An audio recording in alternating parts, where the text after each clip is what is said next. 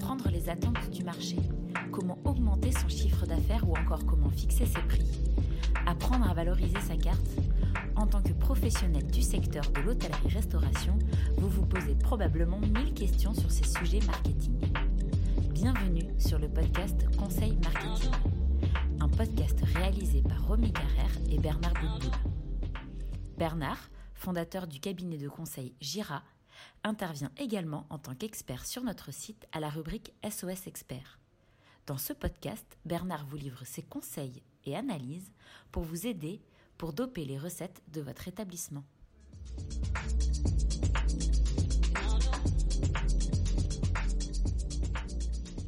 Bonjour Bernard, aujourd'hui nous nous retrouvons pour un nouveau podcast de la série des conseils marketing. Aujourd'hui, je voulais que nous discutions autour des nouveaux moments de euh, consommation. On en parle depuis euh, de très euh, nombreuses années. il faut créer de nouveaux moments de consommation. On a notamment relayé dans le journal des restaurateurs qui se sont lancés dans une offre goûter et qui disent que ça fonctionne. À la sortie de l'école, ils attirent énormément de parents, notamment avec les enfants. D'ailleurs, beaucoup disent qu'il y a de toute façon beaucoup de rendez-vous clients qui se passent aussi à ce moment-là. Euh, c'est pas parce que j'utilise le terme de goûter que euh, je parle que des enfants. Pour certains établissements, de varier les moments de consommation, c'est primordial. Ça évite les coupures pour les salariés, ça va générer du chiffre d'affaires. Mais est-ce vraiment si évident pour tout le monde, pour tous les établissements, de rester ouverts toute la journée. Il y a des avantages, mais il y a aussi des inconvénients, j'imagine bien. Concrètement, comment faire? Comment mettre en place une nouvelle offre à un moment de la journée où l'établissement était traditionnellement fermé, en tout cas au moins au public alors c'est vrai que euh, historiquement on avait un déjeuner, on avait un dîner. Ok, maintenant ça marche plus du tout comme ça parce que on a affaire à des consommateurs qui fragmentent leur consommation tout au long de la journée. Je m'explique. Euh, chez Zira, nous avons décelé sept grands moments de consommation. Le petit-déj qui monte. Ça y est, il y a maintenant des acteurs qui ont des offres petit-déj parce que les nutritionnistes nous disent qu'il faut manger le matin, etc. Ceux qui ne petit-déjeunent pas, il y a un deuxième moment qui s'appelle l'encas du matin. On s'aperçoit que dans les bureaux, il y a toujours quelque chose à grignoter, genre des paquets de gâteaux ou autre chose. Ensuite, évidemment, il y a le déjeuner, qui est le troisième moment et un des moments forts de la journée. Et puis, compte tenu qu'on déstructure un peu notre déjeuner, euh, qu'on mange de plus en plus vite, il y a dans l'après-midi ce que tu as appelé un goûter, que nous on appelle aussi euh, la pause gourmande, où là, c'est très sucré. Et c'est là où les boissons gourmandes, euh, je parle des lattés, des macchiatos, etc., font un carton. Et puis après, il y a un cinquième moment qui est l'afterwork, effectivement, qui monte très très fort. L'afterwork, c'est quoi? C'est une transition entre sa vie professionnelle et sa vie euh, privée, où on va boire des coups avec des planches, avec des mezzés, des tapas, enfin un truc à se partager. Faire attention parce que l'afterwork monte très fort et il devient un véritable concurrent du dîner d'ailleurs, parce que derrière des afterwork consistants, il n'y a pas de dîner derrière. Donc il faut faire attention à l'afterwork le dîner bien évidemment. Puis il y a un septième moment qui arrive tout doucement sur la pointe des pieds en France, c'est ce que les Américains appellent late night, autrement dit remanger plus tard euh, avant d'aller se coucher. Euh, tu vois, il y a, des moments qui se développent de plus en plus, mais attention, on, ne peut pas, et tu l'as dit en préambule, un restaurateur aujourd'hui, sur un emplacement, quel qu'il soit, euh, il ne faut plus payer un loyer en travaillant que 4 à 5 heures dans la journée. Ça n'a pas de sens et on n'arrivera pas à rentabiliser. Deux, il faut qu'on ouvre tout au long de la journée avec une offre évolutive. Parce que bien entendu, au petit-déj, c'est pas du tout la même carte que la pause gourmande et la pause gourmande n'a pas du tout la même carte que le dîner ou l'afterwork. Et il faut, c'est la conséquence un peu de tout ce que je viens de dire, inciter le client à se fidéliser à différents moments de la journée après l'avoir tenté de le fidéliser sur différents jours où ils viennent chez nous. Donc il faut qu'un client qui travaille pas loin de ton restaurant euh, lui donner la possibilité de venir deux, voire trois fois chez toi pour des fonctions d'ailleurs différentes.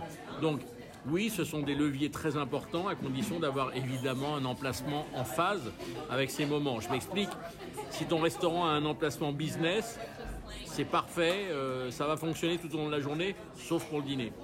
Euh, si tu as un emplacement en périphérie, ça va être un peu compliqué. Parce que travailler en dehors des moments de repas en périphérie, c'est un peu compliqué. Si tu as un emplacement habitat, c'est très compliqué. Parce que alors là, euh, ça va être très compliqué de fonctionner sur plein de moments. Si tu as un emplacement mixte, tourisme, passage, loisirs, business, habitat, etc. Là, c'est parfait mais tu vas avoir un loyer très très élevé qui va t'obliger à faire de très très gros volumes pour rentabiliser. Et enfin, si tu es un, emplacement de type euh, centre commercial, ça va être un peu compliqué parce que le matin dans un centre commercial, il se passe pas grand-chose, l'après-midi, il se passe pas grand-chose, il se passe beaucoup de choses au déjeuner, un peu de choses le soir et beaucoup de choses le samedi. Donc c'est beaucoup plus euh, compliqué. Le restaurant avec service à table doit se mettre à travailler tout au long de la journée. La restauration rapide le fait naturellement depuis longtemps, mais le service à table doit se mettre à travailler sur différents moments. Mais comme tu le disais, pour travailler sur différents moments, il faut du personnel. Donc il faut se réorganiser en ressources humaines. C'est obligatoire. Alors Bernard, je rebondis sur les lieux dont tu parles et je, me dis justement beaucoup beaucoup de professionnels se sont plaints du télétravail et donc de la dispersion euh, euh, de leurs clients. Mais je me dis justement, par exemple, si tu es dans un lieu euh, plutôt d'habitat classique, est-ce que c'est pas justement l'occasion d'ouvrir de nouveaux moments de consommation pour attirer une nouvelle clientèle? Proposer une offre télétravail, une offre autour d'un café, d'une petite viennoiserie et de laisser le télétravail travailleur euh, tranquille pendant une heure, deux heures euh, dans son établissement. C'est vrai que l'offre pour les télétravailleurs est une offre très intéressante à construire, à explorer, euh, à condition d'être dans une zone où les gens télétravaillent qui, est obligatoirement une zone d'habitat. Alors attention, euh, là on, parle euh, peut-être pas de click and collect, beaucoup plus de livraison. Parce que par définition on télétravaille chez soi. Et chez soi on est dans un lieu d'habitat qui n'est peut-être pas un lieu business où il y a des actifs le midi. Donc ouais, il faut faire très attention à l'emplacement qu'on a. Cela dit, attention au télétravail dont on parle beaucoup. Source ministère du Travail, le télétravail pèserait à l'heure où on se parle 15% des emplois télétravaillables. Il faut savoir qu'il y a un max d'emplois en France qui ne sont pas télétravaillables. Sur ceux qu'il reste qui sont télétravaillables, c'est 15%. Le télétravail, c'est très, je vais essayer de résumer la situation, grosses agglomérations, très grosses entreprises et, plutôt euh, dans des grands centres d'affaires. Voilà. Donc euh, la TPE, la PME, euh, qui ne se trouve pas dans une grosse agglomération, le télétravail, euh, c'est pas encore développé. Alors peut-être que ça va se développer dans les années qui viennent, mais on n'est pas si envahi que ça du télétravail. Alors c'est clair que si tu as un restaurant en plein cœur de la défense, tu es très touché par le télétravail, la défense étant occupée à l'heure où on se parle à 40-50%. Là, tu es très touché par le télétravail. Mais euh, tous les emplacements ne sont pas des emplacements de type la défense.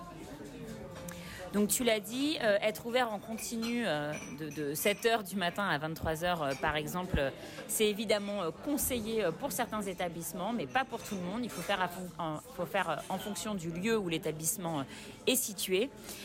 donc ça ne représente pas nécessairement un intérêt pour tout le monde de développer ces nouveaux moments de consommation. Qu'est-ce qu'on peut, euh, pour ceux pour qui euh, c'est tout à fait envisageable et possible, qu'est-ce qu'on peut espérer en termes de retombées de chiffre d'affaires? Est-ce que de proposer un nouveau mode de consommation comme euh, tu les as cités, le petit déjeuner ou l'encas du matin, la pause gourmande, l'afterwork, est-ce que ce sont véritablement des leviers de chiffre d'affaires intéressants et rentables? Alors ce sont des leviers de chiffre d'affaires qui sont très intéressants. Je m'explique, à partir du moment où tu ouvres d'autres moments de consommation dans la journée, tu peux faire évoluer ton chiffre d'affaires. Alors je vais prendre euh, une marge un peu, élevée, mais de 20 à 40%, ce qui est colossal. Ce qui est intéressant, c'est que ces 20 à 40% de chiffre d'affaires supplémentaires, ils ne sont pas à marge dégradée, comme la livraison ou comme le click and collect, puisque de toute façon, euh, euh, il n'y a pas de commission dessus. C'est pour le restaurateur une façon de faire venir ses clients ou peut-être d'autres clients qui ne viennent pas au moment classique, je parle du déjeuner et du dîner, sur ces autres moments. Je pense au petit-déj d'affaires, je pense à la gastronomie, j'en parlais avec un étoilé Michelin il n'y a pas très longtemps. Il me dit, mais est-ce que tu crois qu'avec un deux étoiles au guide Michelin, je peux faire du petit-déj, de la pause gourmande? Mais je lui dis bien sûr que oui. Les palaces le font. Je vois pas pourquoi toi, avec deux étoiles ou trois étoiles, tu ne pourrais pas le faire. Un petit déj d'affaires chez toi, un super goûter chez toi, enfin comme le font euh, les très grands hôtels. Euh, il y a des goûters, il y a des petits déj à des prix euh, pharaoniques, certes, mais ça existe et ils sont très fréquentés par le business, mais aussi par les particuliers qui ont envie de se faire un super goûter ou un super petit déj. Donc Il n'y a pas de formule de restauration qui ne peuvent pas faire ce genre d'ouverture de moment de consommation. Il y a des formules de restauration qui ne peuvent pas le faire s'ils n'ont pas un emplacement pour. Il faut avoir l'emplacement pour. Alors, tu, parles d'une augmentation de, chiffre d'affaires euh, avec une fourchette assez large, hein, de 20 à 40 mais même si on est en bas de la fourchette, 20 euh, ça paraît déjà super intéressant. Bon, il y a quand même euh, la problématique que si tu ouvres plus, il faut plus de personnel, il faut bah, plus, tu vas consommer plus d'énergie, etc. Il y a quand même quelques petits inconvénients. Il faut quand même être sûr de pouvoir faire plus de chiffre d'affaires pour pouvoir pallier à ça. Maintenant, effectivement, il y a des établissements qui ont déjà leur personnel qui vient en avance. Euh, là, tu vois, par exemple, on est dans un établissement, ils nous servent du café et en même temps, les professionnels sont en train de faire de la mise en place pour le service du déjeuner. Euh, je suis certaine qu'on leur coûte absolument euh, rien et, et qu'ils gagnent. D'ailleurs, cet établissement est, alors évidemment, est très très bien situé pour faire une ouverture de, à, très, à large amplitude horaire, évidemment, mais ils sont constamment pleins. Au petit déjeuner, on l'a vu, ils, euh, ils sont quasiment pleins avec euh, beaucoup de, personnes qui viennent travailler. Il y avait beaucoup d'ordinateurs sur les tables. Ensuite, ils feront plein au moment du déjeuner et toute l'après-midi, ils proposent une offre gourmande avec des cappuccinos, des lattes, etc. donc, Juste pour revenir sur ma petite question ou mon, point d'analyse où j'aimerais ton avis, c'est est-ce qu'on est sûr qu'on va générer assez de chiffre d'affaires pour pallier aux dépenses supplémentaires? Oui, on va générer assez de chiffre d'affaires pour pallier aux dépenses supplémentaires. Mais d'abord, quelles sont ces dépenses supplémentaires? Alors, tu l'as dit, en frais de personnel, je ne suis pas sûr qu'il y ait des dépenses supplémentaires. Il y aura peut-être quelques heures de plus, oui, pour ceux qui ne sont pas là euh, à 7h ou 8h du matin ou ceux qui sont plus là à 15h30 ou à 16h. Mais il faut savoir que les autres moments de consommation, et je pense à l'encas du matin, le petit-déj, la pause gourmande et l'afterwork, sont des moments où la rentabilité au niveau des matières est très élevée, beaucoup plus élevée qu'au déjeuner et au dîner.